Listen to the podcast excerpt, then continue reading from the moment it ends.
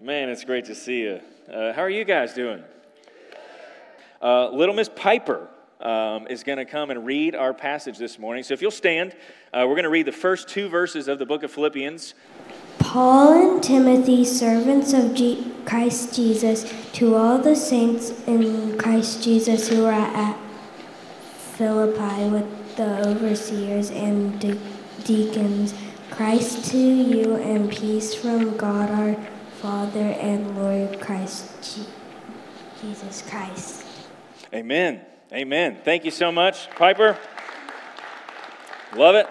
Let's uh, go before the Lord and ask Him to be with us, and uh, we will dismiss our youngsters after we pray um, over them right now as well. God, we're grateful for uh, your word. Um, Father, we're grateful for um, Christ. And God, that your Spirit wrote this word, that your Spirit, uh, God, longs um, to draw people to yourself and to illumine the truth of the goodness of the gospel to them, God, to waken them to new life. And uh, God, I just pray that that would happen over these next few moments. Um, God, that you must increase, I must decrease. Um, God, much like John the Baptist, um, God, I confess I'm not the Christ. Um, but God, I'm grateful for the privilege to talk about the Lamb of God who has come to take away the sins of the world. And God, what you're doing um, in Christ, uniting us to one another, uh, where Paul says in Romans, God, that we're members of one another because we're members of you. And uh, God, I'm excited to look at this little church and God, its makeup, how it was formed, and uh, ultimately, God, as we walk through this letter um, that your Spirit inspired and that Paul wrote to the Philippian church, there's so much um, that you want to teach us in the midst of it. So, God, um, be with us as we begin this study this morning. Uh, God, I pray that just like the book of Ecclesiastes, that your word would go forth, God, that you would edify your church, you would grow us and make us more like Christ, um, God, and that when it's all said and done, that people wouldn't talk about the sermons or the personality, that we wouldn't leave here going, oh, what a great sermon. But we would leave here going, what a great God who would save sinners like us and unite us to one another under the banner of Christ's finished work in the gospel. And God, that you would keep us and grow us and protect us and sanctify us, God, until you ultimately glorify us uh, with the glory of Christ.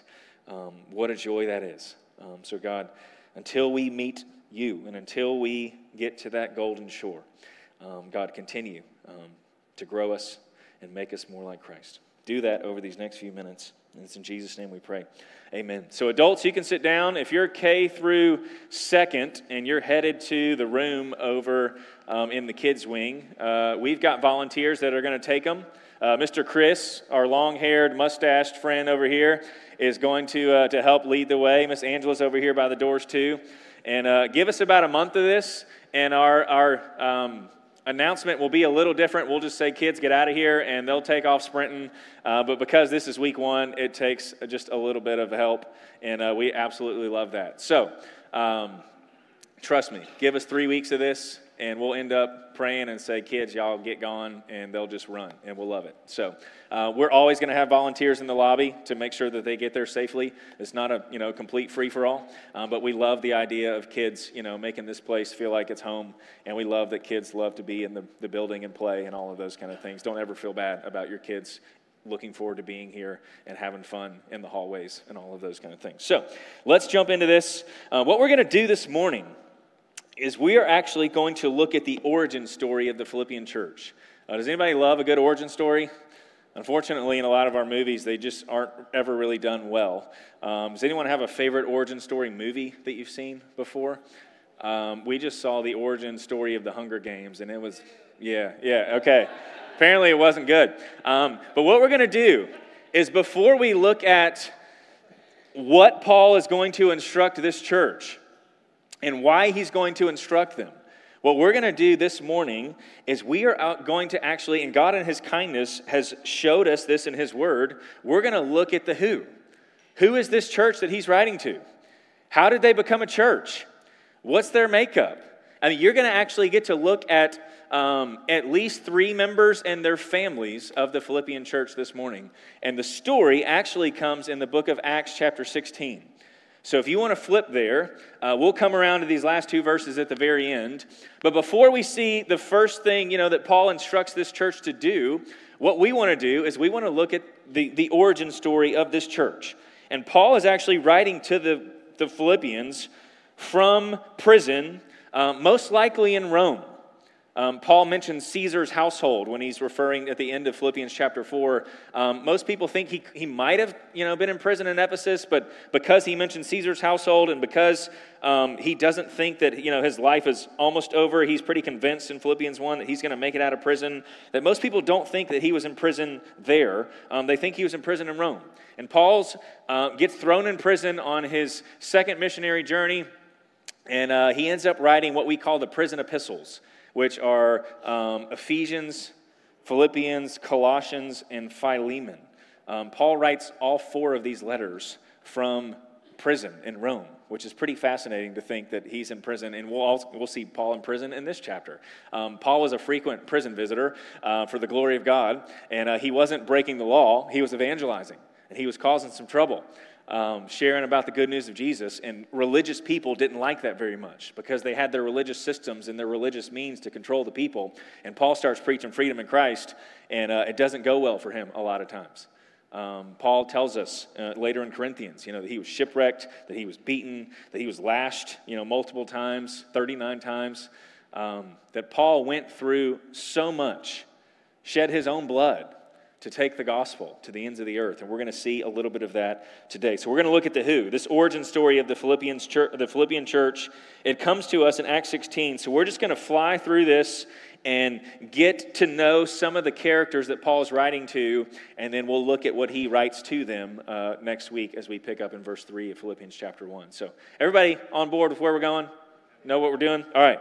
Let's look at Acts chapter 16, verse 1. It says this Paul also came to Derbe and to Lystra a disciple was there named Timothy, the son of a Jewish woman who was a believer, but his father was a Greek. He was well spoken of by the brothers at Lystra and Iconium. Paul wanted Timothy to accompany him, and he took him and circumcised him because of the Jews who were in those places, for they all knew that his father was a Greek. As they went on their way through the cities, they delivered to them for observance the decisions that had been reached by the apostles and elders who were in Jerusalem. So the churches were strengthened in the faith and they increased in numbers daily. So here's what I want you to see Paul gets linked up with Timothy, and it, you notice that Paul says that Timothy was circumcised. And if you were with us when we walked through the book of Galatians, you should probably pause and go, whoa, whoa, whoa, whoa, whoa. I thought we weren't doing this anymore, right? You know, if you remember in Galatians, Paul, part of his testimony was, hey, I um, was a part of Titus coming to know the Lord. Titus wasn't a Jew, he was a Greek, he was a Gentile. And I brought Titus before the big dogs, before Peter, before James, before all these guys. And they said he doesn't have to be circumcised. Remember, the whole issue in Galatians was it's not just faith in Jesus, it's faith in Jesus, plus you got to become Jewish. Plus you got to be a good person. Plus you got to keep the, the Jewish law. And Paul says, Hey, Titus was my test case. I took Titus to Peter, to James in Antioch, and said, Here's a brother. What should we do with him? And they said, Faith in Christ is all that he needs to be saved. And so Paul is saying that, Hey, I grabbed Timothy and I circumcised him. And notice how many sentences Paul dedicates to show us that, hey, this wasn't because of salvation. And if you're, if you're troubled by this, you need, you need to see what Paul's doing. He goes out of his way. He took him and he circumcised him. And what does he say? Because he gives us the reason. The word because is, is the, the reason statement or the purpose statement. Because of the Jews who were in those places, for they all knew that his father was a Greek. As they went on their way through the cities, they delivered to them the observance of the decisions that had been reached by the apostles. So Paul's going to these cities and saying, hey, it's only faith in Christ that is required for salvation. No works required. You can't do anything. You can't earn it. You can't be good enough in your own strength. You can never be good enough to deserve this. But at the same time, I grabbed this brother and I circumcised him to come and bring this message to you. So, what's the deal? Why does Paul say because of Timothy's father? Well, Timothy's father was a Gentile.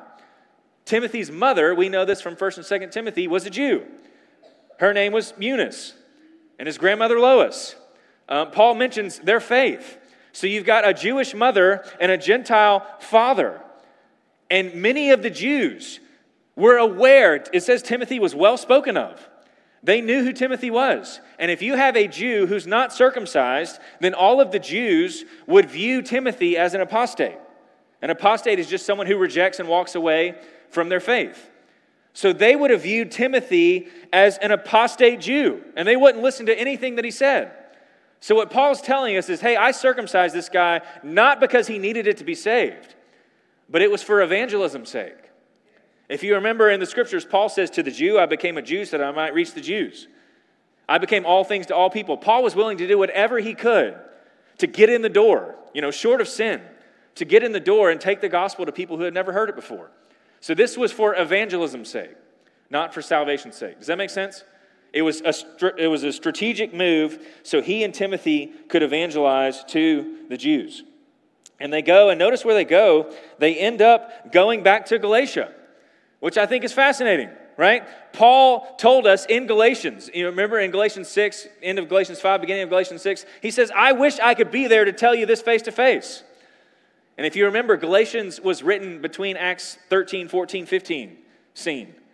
And we see now that Paul has made his way to Galatia and he gets to visit these brothers and check on them and say, hey, quit adding works to the gospel, right?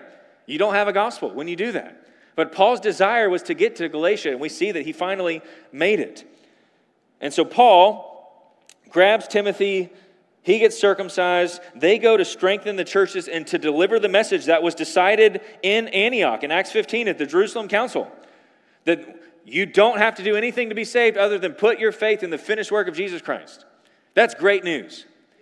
I was talking with a guy this week, and, you know, just getting to the, the origin of, of what, what do the scriptures say about salvation? His, his upbringing was its faith plus works. It's faith, but what about all these things? And so I just asked him, hey, if it's up to you, if you have to do if the gospel is Jesus plus you being a good person as long as you can, is that really good news? That's not good news at all. If I get a million tries over, I will squander it every single time because the sin in me is that deep and is that rampant. It's not good news if it's Jesus plus your performance because we can't measure up. We just can't do it. So they go strengthen the churches with this message that it's salvation is by faith alone, by grace alone, through faith alone, in Christ alone, according to Scripture alone, for the glory of God alone. That Jesus has completed the work. All you have to do is repent of your sin and believe in Jesus Christ, and you can be saved. So they go preaching this message, and it says they went through, here is Galatia, verse 6. They went through the region of uh, Phrygia and Galatia, having been forbidden by the Holy Spirit to speak the word in Asia. And when they had come up to Mysia, they attempted to go into Bithynia, but the Spirit of Jesus did not allow them. So, passing by Mysia, they went down to Troas, and a vision appeared to Paul in the night. A man of Macedonia was standing there, urging him and saying, Come over to Macedonia and help us. And when Paul had seen the vision, immediately we sought to go into Macedonia, concluding that God had called us to preach the gospel to them. Now, here's what we want, here's what you see. Uh, we don't know if this the spirit preventing them was a prophetic word in the church. We don't know if it was another vision like we see here. But God goes out of his way to communicate to Paul, "Hey, I'm calling you to Macedonia. I know where you plan to go. I know where you plan to be, but I'm calling you elsewhere." How many of you that's been your testimony and your story? Hey, I know you had a plan, but I've got other plans. I'm calling you here. I'm calling you to this group of people. I'm calling you to this career. Paul and Timothy had a ministry plan. They were going to go on this journey. They were going to strengthen the churches, and they get news from God by the Spirit hey, you're going to Eastern Europe. Through this vision, you're going to go and preach to Macedonia, this Roman colony called Philippi in Macedonia, Eastern Europe.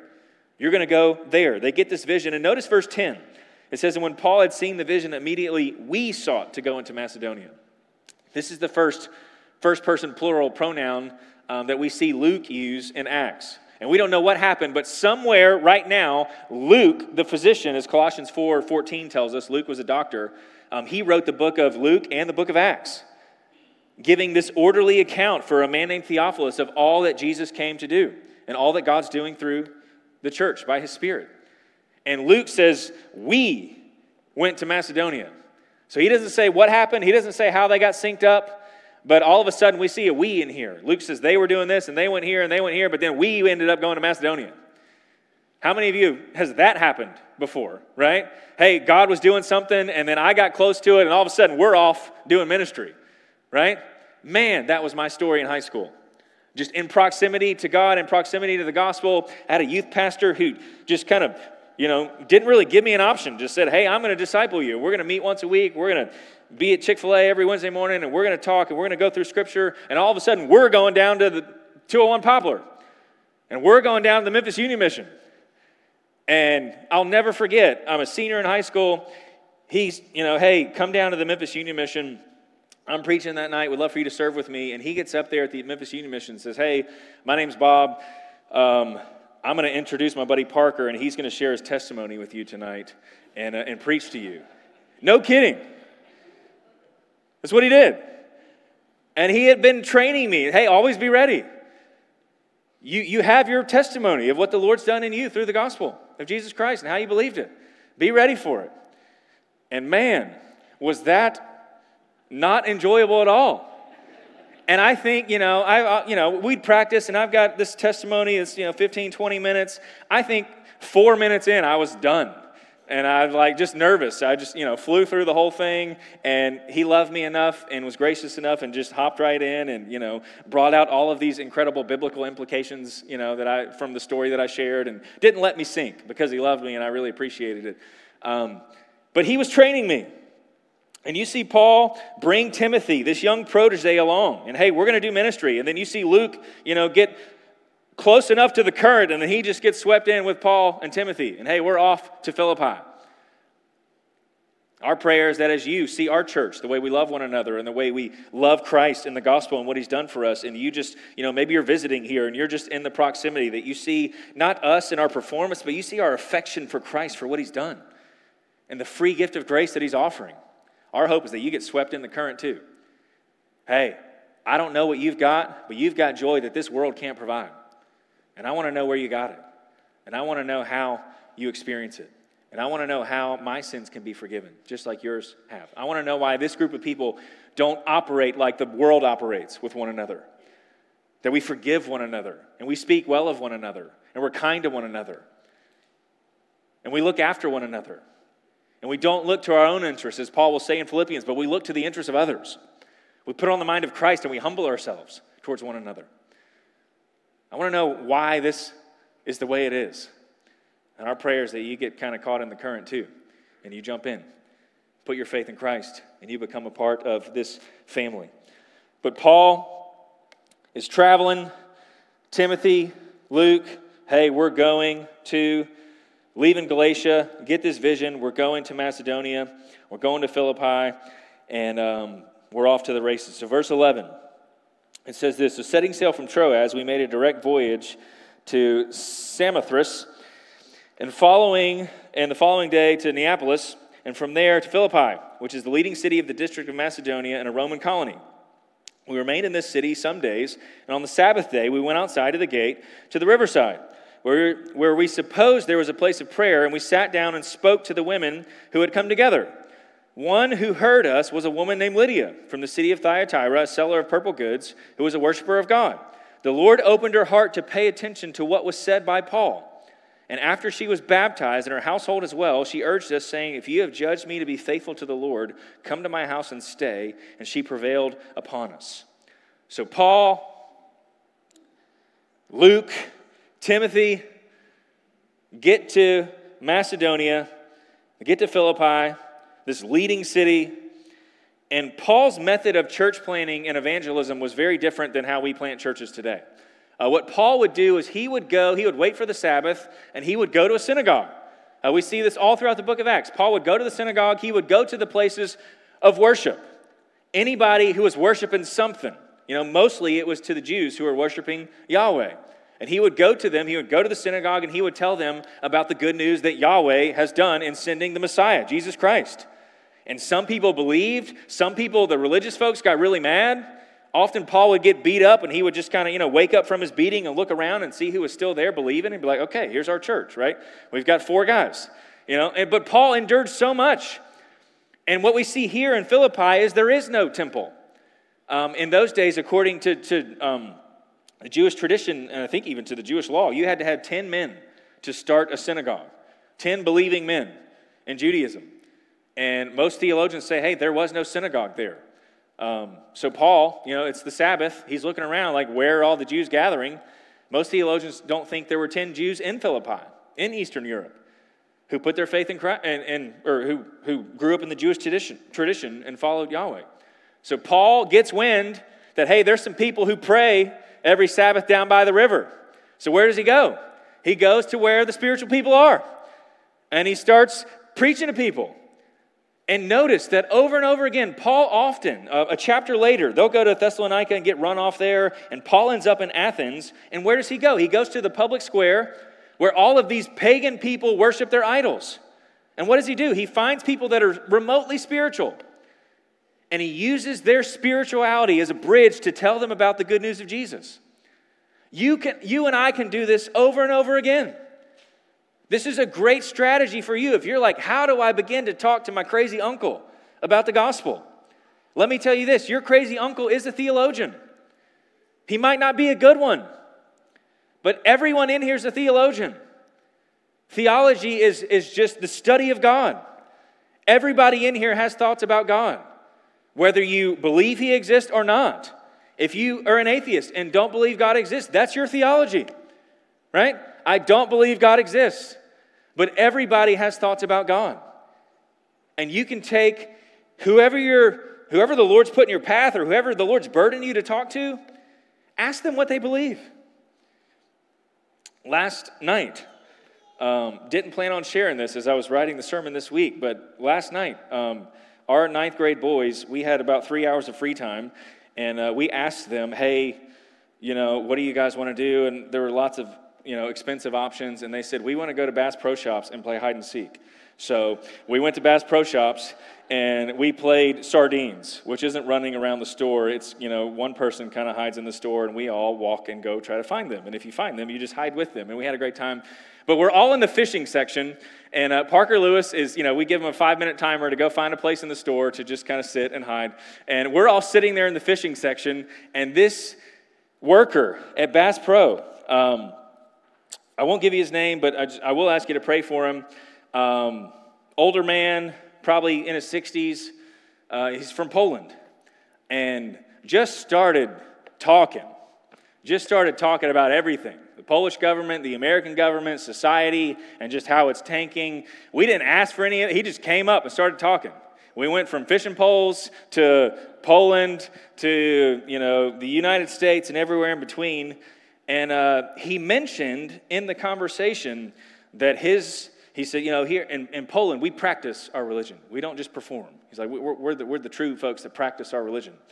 So I said, hey, man, like, what do you believe? And he says, I'm a Polish Catholic. And I was like, well, what are the, you know, forgive my ignorance, but are the tenets of Polish Catholicism different than, like, you know, Roman Catholicism? And uh, I said, so what do you have to do to be saved according to Polish Catholicism? And his response was, you go to church and you get baptized and you're accepted. You just have to want it. You just have to want to be there. You just go to the building and you check the baptism box and then you're done. And, you know, Craig Oaks and I are the leaders of this ninth grade group. We had sent the, the boys on because he, he had some colorful language too. So we're like, guys, y'all go find Parker. Um, so it's Craig and I in the fishing section of Bass Pro. And I said, So what do you believe about Jesus? And he said, Oh, Jesus is my buddy. He said it's kind of like an artist. You know, an artist, like every color can represent something different and mean whatever you want it to mean. He's like, Jesus just represents whatever I need him to represent when I need him to represent it. And when I tell you, he was 4,000% convinced about everything he told us in the 10 minute conversation we had. The, the most heartbreaking thing about it was he said these things, and you could tell I was going to ask my seventh or eighth question and kind of winked at us and just walked away. And I look at Craig, and the saddest part about it was this man was convinced about something that was not true at all. Like would die for it tomorrow. Was so convinced that because he had done a few religious deeds, that he was going to, to be accepted before his maker one day. Because he had checked a box. Not because he had put faith in Jesus, and I don't know if we're going to frequent Bass Pro, if, we, if the Lord's just stirring us to, to go back. Um, but we prayed for him last night as, you know, the ninth grade boys. We prayed for him in our class this morning. But I want to keep talking to this guy and pray that the Lord uses, you know, not just me, but many people that frequent that store um, to, uh, to share the gospel with him. But what I did is what Paul does. I found something that he believes, and I started just asking questions. Tell me about that. How does that belief system get you to heaven? You know, what do you think about the most central figure in all of human history, Jesus Christ? Like, you, you haven't mentioned him yet. You know, what do you believe about him? Oh, he's my dude, right? He's whatever I need him to be, whenever I need him to be it. And Scripture is specific about who Jesus is. And he's not whoever we want him to be. He's the promised Son of God who lived a holy life and who died on a cross to save humanity from their sins. He's the perfect, spotless Lamb of God, the long prophesied and predicted Messiah of the Old Testament, fulfilling all of the promises and predictions about God's promised Messiah. The great high priest who gives us access to the Father through his righteousness, through his holiness, and through his blood slain. So pray for him if you don't mind. I would greatly appreciate it. But Paul goes to the river, sees these people praying, and what does he do? He starts telling them about Jesus. Lydia clearly believed in the Jewish tradition. She was a worshiper of God, verse 14 says. And then it says this the Lord opened her heart to pay attention to what was said by Paul that this God that you worship has made a way for you to be right with him. And it's no longer through a high priest taking a goat into the Holy of Holies once a year. It's no longer through all of these sacrifices that you have to keep up. It's through the once and final, once and for all, finished work and sacrifice of Jesus Christ, his perfect, spotless shed blood. You can be made right with God. And she hears this news. She gets baptized. Paul ends up going to her house. Her house gets baptized. First character that you see, hear the good news of the gospel, put their faith in Jesus. This entrepreneurial woman, you know, with purple linen, fine materials, doing well off, puts her faith in Jesus Christ. And then you see this in verse 16. Um, as we were going to the place of prayer, so they're headed to Lydia's house. You know, she invites them in. Hey, come to my house. As we're going to the place of prayer, we're met by a slave girl who had a spirit of divination and brought her owners much gain by fortune telling. She followed Paul and us, crying out, These men are servants of the Most High God who proclaim to you the way of salvation. And this she kept doing for many days. Paul, having become greatly annoyed, turned and said to the Spirit, I command you in the name of Jesus Christ to come out of her. And it came out that very hour. So they're on the way to Lydia's house, and there's this demon possessed slave girl. And notice what's happening here is she has these owners who are using the fact that she's possessed by a demon for profit. One of the darkest things you could ever imagine. And there's, there's a whole you know, context to this, and um, essentially what they would do is you used to have to, you know, this, this pagan god in, in Greece of Apollos, you used to have to go to this place and get your fortune told and all of those things. It's funny how there's nothing new under the sun. People still do stuff like that. But what was interesting about this girl is she was possessed by a demon, and these guys, instead of you going and, you know, to this I don't know if they called it a temple or this building and getting your fortune told and paying money, they would just travel her around. And the demon would, would give fortunes to these people and they would believe it. Everyone trying to, nothing new under the sun. Everyone between tarot cards and, you know, all of these different means is just people trying to, to hear from the divine in ways that God never said he would reveal himself. People wanting divine direction and guidance in places and in means that God never promised to speak. And you see these people totally using this girl and notice what the demon says. It says, it cries out, These men are servants of the Most High God who proclaim to you the way of salvation. Notice this, and I think it's funny that demons in the scriptures, they never lie in the presence of God. They always tell the truth, but they lie in the presence of men in the darkness when they're alone with you. But anytime demons come face to face with God, they acknowledge that He's the one true God. And these demons cry out, these men are servants of the Most High God who what? Proclaim to you the way of salvation. The demons know doctrine, they just don't love Christ. There's a warning for all of us in here. They know the, the answers to the stories, they know the answers to the theological questions. These men are servants of the Most High God who have the way of salvation. They know all the answers but they have no love for Christ. Let that sink in for all of us. And notice, I find this kind of funny. The scriptures are hilarious. She kept doing this for many days. Paul, having become greatly annoyed, turned and said to the Spirit, I command you in the name of Jesus Christ to come out of her. And it came out that very hour. Paul, an apostle, given authority by God. You see, Peter calls lame people to walk. You see, Paul cast out demons. You see, the glory of God and the Spirit of God affirming the message of these men about the one true Son of God. Demon comes out, verse 19. But when her owners saw that their hope of gain was gone, they seized Paul and Silas and dragged them into the marketplace before the rulers. And when they had brought them into the magistrates, they said, These men are Jews, and they're disturbing our city. They advocate customs that are not lawful for us as Romans to accept or practice. The crowd joined in attacking them, and the magistrates tore the garments off them and gave orders to beat them with rods. And when they inflicted many blows upon them, they threw them into prison, ordering the jailer to keep them safely. Having received this order, he put them into the inner prison and fastened their feet in the stocks. Look at how the world responds when people put their faith in Christ. We'd think that everyone would break out. Oh my gosh, this woman, she was enslaved by a demon and now it's gone and she's free. No, what do they do? Hey, we can't make money anymore. These Christians are messing up our system.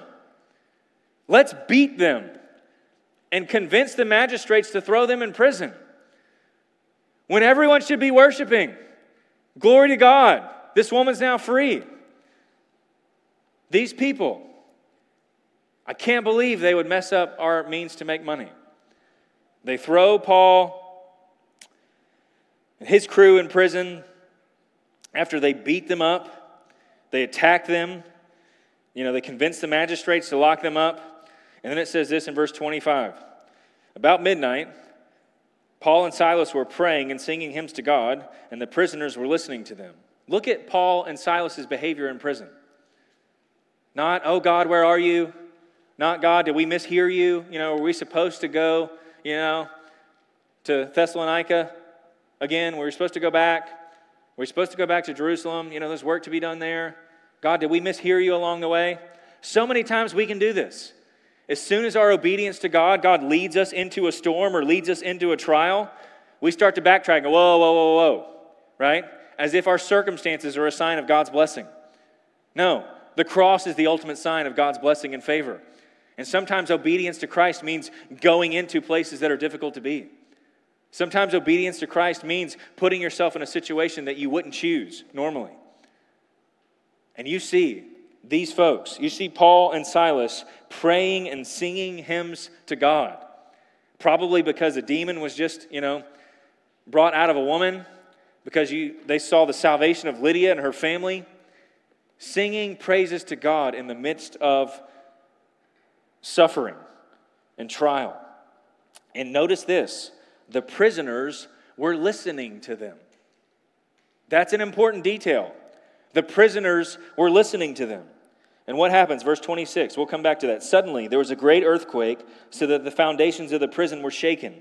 And immediately, all the doors were opened, and everyone's bonds were unfastened.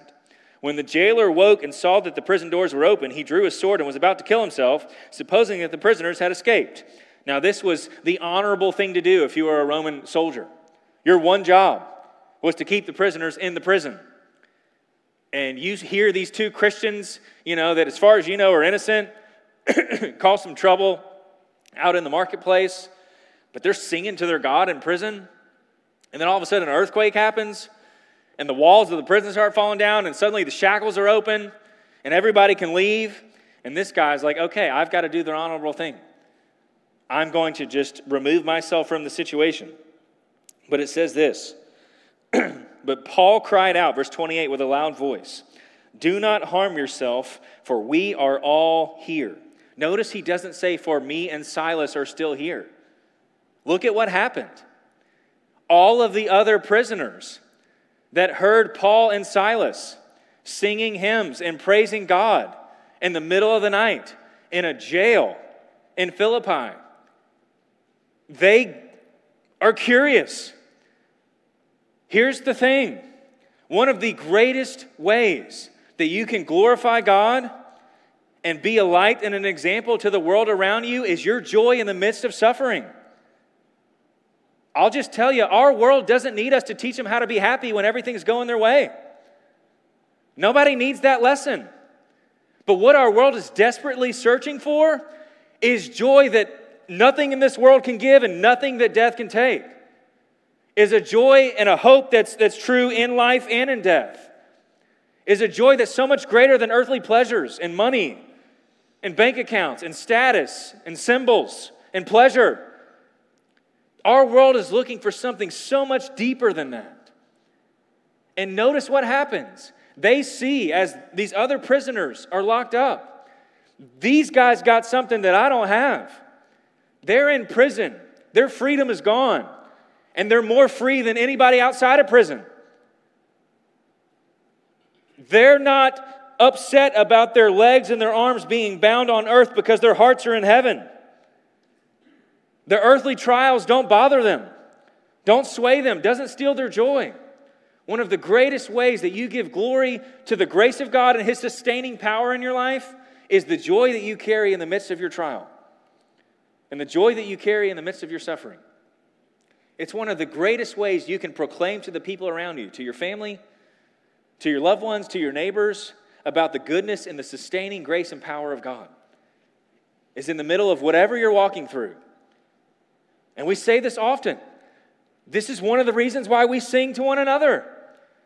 That our primary goal as we gather is, to, is, is solely focused on God, to worship Him.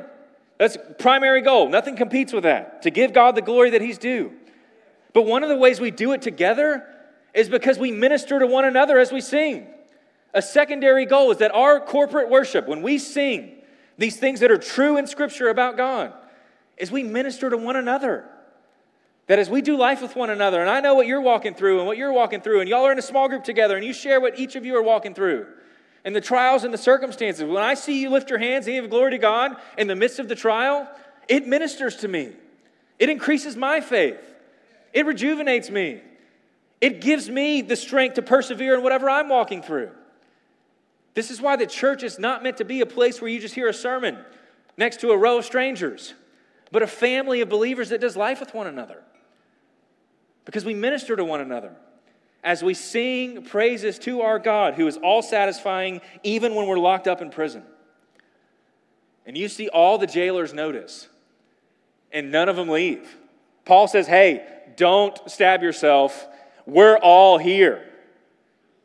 These guys wouldn't leave with us, right? We asked them not to, and here they are. Why? To spare your life so that you could live. And it says this uh, Paul cried out in a loud voice, Do not harm yourself, for we're all here. And the jailer called for lights and rushed in, trembling with fear. He fell down before Paul and Silas. Then he brought them out and said, Sir, what must I do to be saved? What must I do to have so much freedom in Christ that I don't care if I die in an earthquake, I don't care if I get locked up, that I know where I'm going?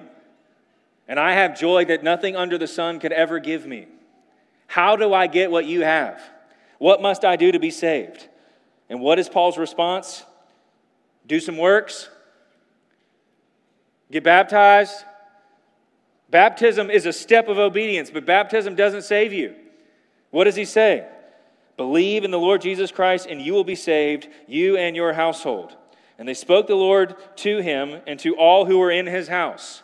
So notice this. You've got all these prisoners and the prison just collapsed. And the prison guard's not worried about them leaving, so he's like, hey, y'all just come over, right? Y'all come over, share the gospel with my family. And the jailer and his family are saved. Because it started with the testimony of God's goodness and his sustaining grace in the midst of trial. From Paul and Silas singing hymns and praising God in a prison cell in the middle of the night. And they spoke the word of the Lord to him and all who were in his house, and he took them the same hour of the night and washed their wounds, and he was baptized at once, he and all his family. Hey, I'll wash your wounds. You baptize me and my wife and my kids, right? What a church gathering. What an evening, right? The glory of God and the gospel brings people to new life. Hey, I'll take care of you, and you baptize us. Then he brought them into his house and set food before him, and he rejoiced along with his entire household that he believed in God. They all hear the good news of the gospel and they put their faith in Jesus. Verse 35, and then we'll do some application. But when it was day, the magistrate sent the police saying, Let those men go. And the jailer reported these words to Paul, saying, The magistrates have sent to let you go. Therefore, come out now and go in peace. But Paul said to them, and I love this, more humor. What does Paul do? Hey, they've beaten us publicly. Uncondemned, you know, innocent men who are Roman citizens. I bet they didn't know that Paul was a Roman citizen when they beat him up in this Roman colony with Roman magistrates. Paul says, hey, they publicly condemned us, they publicly beat us. And what does Paul say? Now they want to throw us out secretly? Man, I love the humor of the scriptures. No, let them come themselves and take us out. The police reported these words to the magistrates, and they were afraid when they heard that they were Roman citizens. I bet they were. So they came and apologized to them and took them out and asked them to leave the city. So they went out to the prison and visited Lydia, and when they had seen the brothers, they encouraged them and departed. How cool is that? Right? Hey, we've got no prison to keep these guys in. And every building we put them in just collapses because they clearly have a relationship with the divine that we don't have. They're messing up our economy, they're messing up, you know, our, our infrastructure. Get the men out. And Paul says, No, you're going to walk your, you know, selves down here and you're going to get us out publicly because you publicly put us in here. Right? They come down, they apologize, and they send them out. And here's the, the origin of the Philippian church an entrepreneurial woman who sold purple goods, a former demon possessed slave girl, and a Roman jailer and his family all gathered in Lydia's house, and that's the Philippian church. How beautiful is that? And here's what's, here's what's the hope for all of us that's the universal church. It's people from all different walks of life, from all different backgrounds, from all different manifestations of darkness and sin in our lives brought together under the good news of the gospel of God, united together, loving one another under the banner of what Christ has done, and gathering together to proclaim the gospel and to worship and to take care of one another. That's the church. That's the universal church, that's the Philippian church, and that's our church. Think about our church. We've got everybody from different places in this room. People from Collierville, people from Germantown, people from Piperton, Olive Branch, you know, the tip of the sip, Southaven.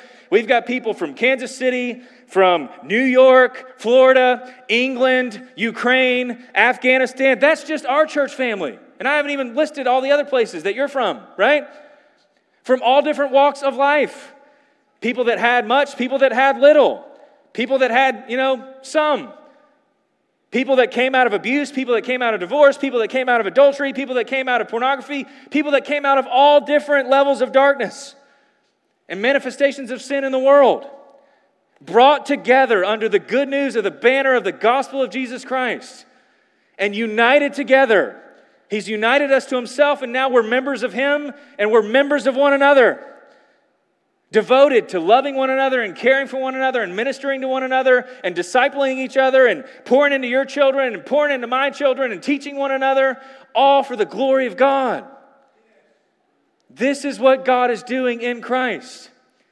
He did it in Philippi, and He's doing it all over the world, bringing people from all different places because of the good news of the shed blood of Jesus Christ people that are so different from you and people that are so different from me, teaching me and ministering to me and praying with me and caring for me. To keep us and to grow us and to protect us and to persevere us until that day when we all stand before the throne with every tribe and every tongue and every nation giving God the praise that He's due. How amazing is that? And if you fast forward a couple years as we close, Paul's in prison yet again. And we'll talk about next week just how much he loves this church. But they've grown. They devoted themselves to the, the scriptures, to the good news of the gospel, to loving one another and caring for one another. And now look in Philippians 1 1 and 2. Paul and Timothy are writing to all the saints in Christ Jesus who are at Philippi. And now they've got overseers, they've got pastors and elders who shepherd the body with the word of God, and they've got deacons, these servants who care for the physical needs of the people. They've got overseers, they've got deacons, and Paul says, Grace and peace to you from God, our Father, and our Lord Jesus Christ. You want to know what grows a church? Not how close we are to FedEx, not how close we are to, you know, what's buzzing in the community, not how close we are to the fastest growing zip code, but how close we are to the scriptures. And you see this church devote themselves to the Word of God. And God brings more and more people to hear the good news and jump in with the family. And we'll look more about the makeup of the church next week. But this is what God is doing in Christ. The question for you this morning is Are you a part of a group like this? Visitor to us or just visitor to Collierville, if you're traveling and just passing through, do you have a group like this? Have you heard of the good news of the gospel and been united to God? And because you've been reconciled to God, your sins been paid for by the blood of Jesus, do you have a group of other believers who you've been reconciled to? To love you, to care for you, to look after you, to minister to you, to do life with, and to worship God until He comes again. Do you have that? We'd love to invite you to do that here, but we trust God's providence and His sovereignty and wherever He leads you. But have you put your faith in Jesus? And if you have, have you jumped into a group like this? To be known, to let your kids be ministered to, to use your gifts that God's given you to minister to others. This is what God is doing in Christ. Amen? Let's pray and we'll give him praise for all that he's done. God, we love you. Father, as we begin to talk more about this church, uh, whom Paul loved, God, I'm excited next week to just share just how much Paul loved this church. And it wasn't because of their behavior, it was because they loved you and they loved your word and they loved one another and they loved helping Paul take the gospel to other places just like they had received. And God, I pray that would be true about our church. God, that you would grow our love for you. And that as you do that, you would grow our love and our compassion for one another. And you would grow our love for your word. And God, you would grow our love and our urgency to, to help send the gospel and the good news to other parts of the world who don't have something like this. God, you promise us you will do it. And you've given us gifts to be used by you as your ambassadors to take the gospel, God, yes, to the ends of the earth, but also to the end of our street, to the end of the hallway at work. God, help us to be used by you. God, we have the greatest news on the planet. And you've called us to be your ambassadors, pleading to the world to be reconciled to God. Father, by your Spirit, empower us to do that, to be bold about that message. God, we're grateful that you use broken people like us. God, I'm personally grateful for this church family and how much I love these people. God, the gift that they are to me and to my family and to my wife and our son. God, the gift that they are to one another. God, grow us as you grow us closer to you. It's in Jesus' name we pray. Amen. Let's stand and give him glory for what he's done.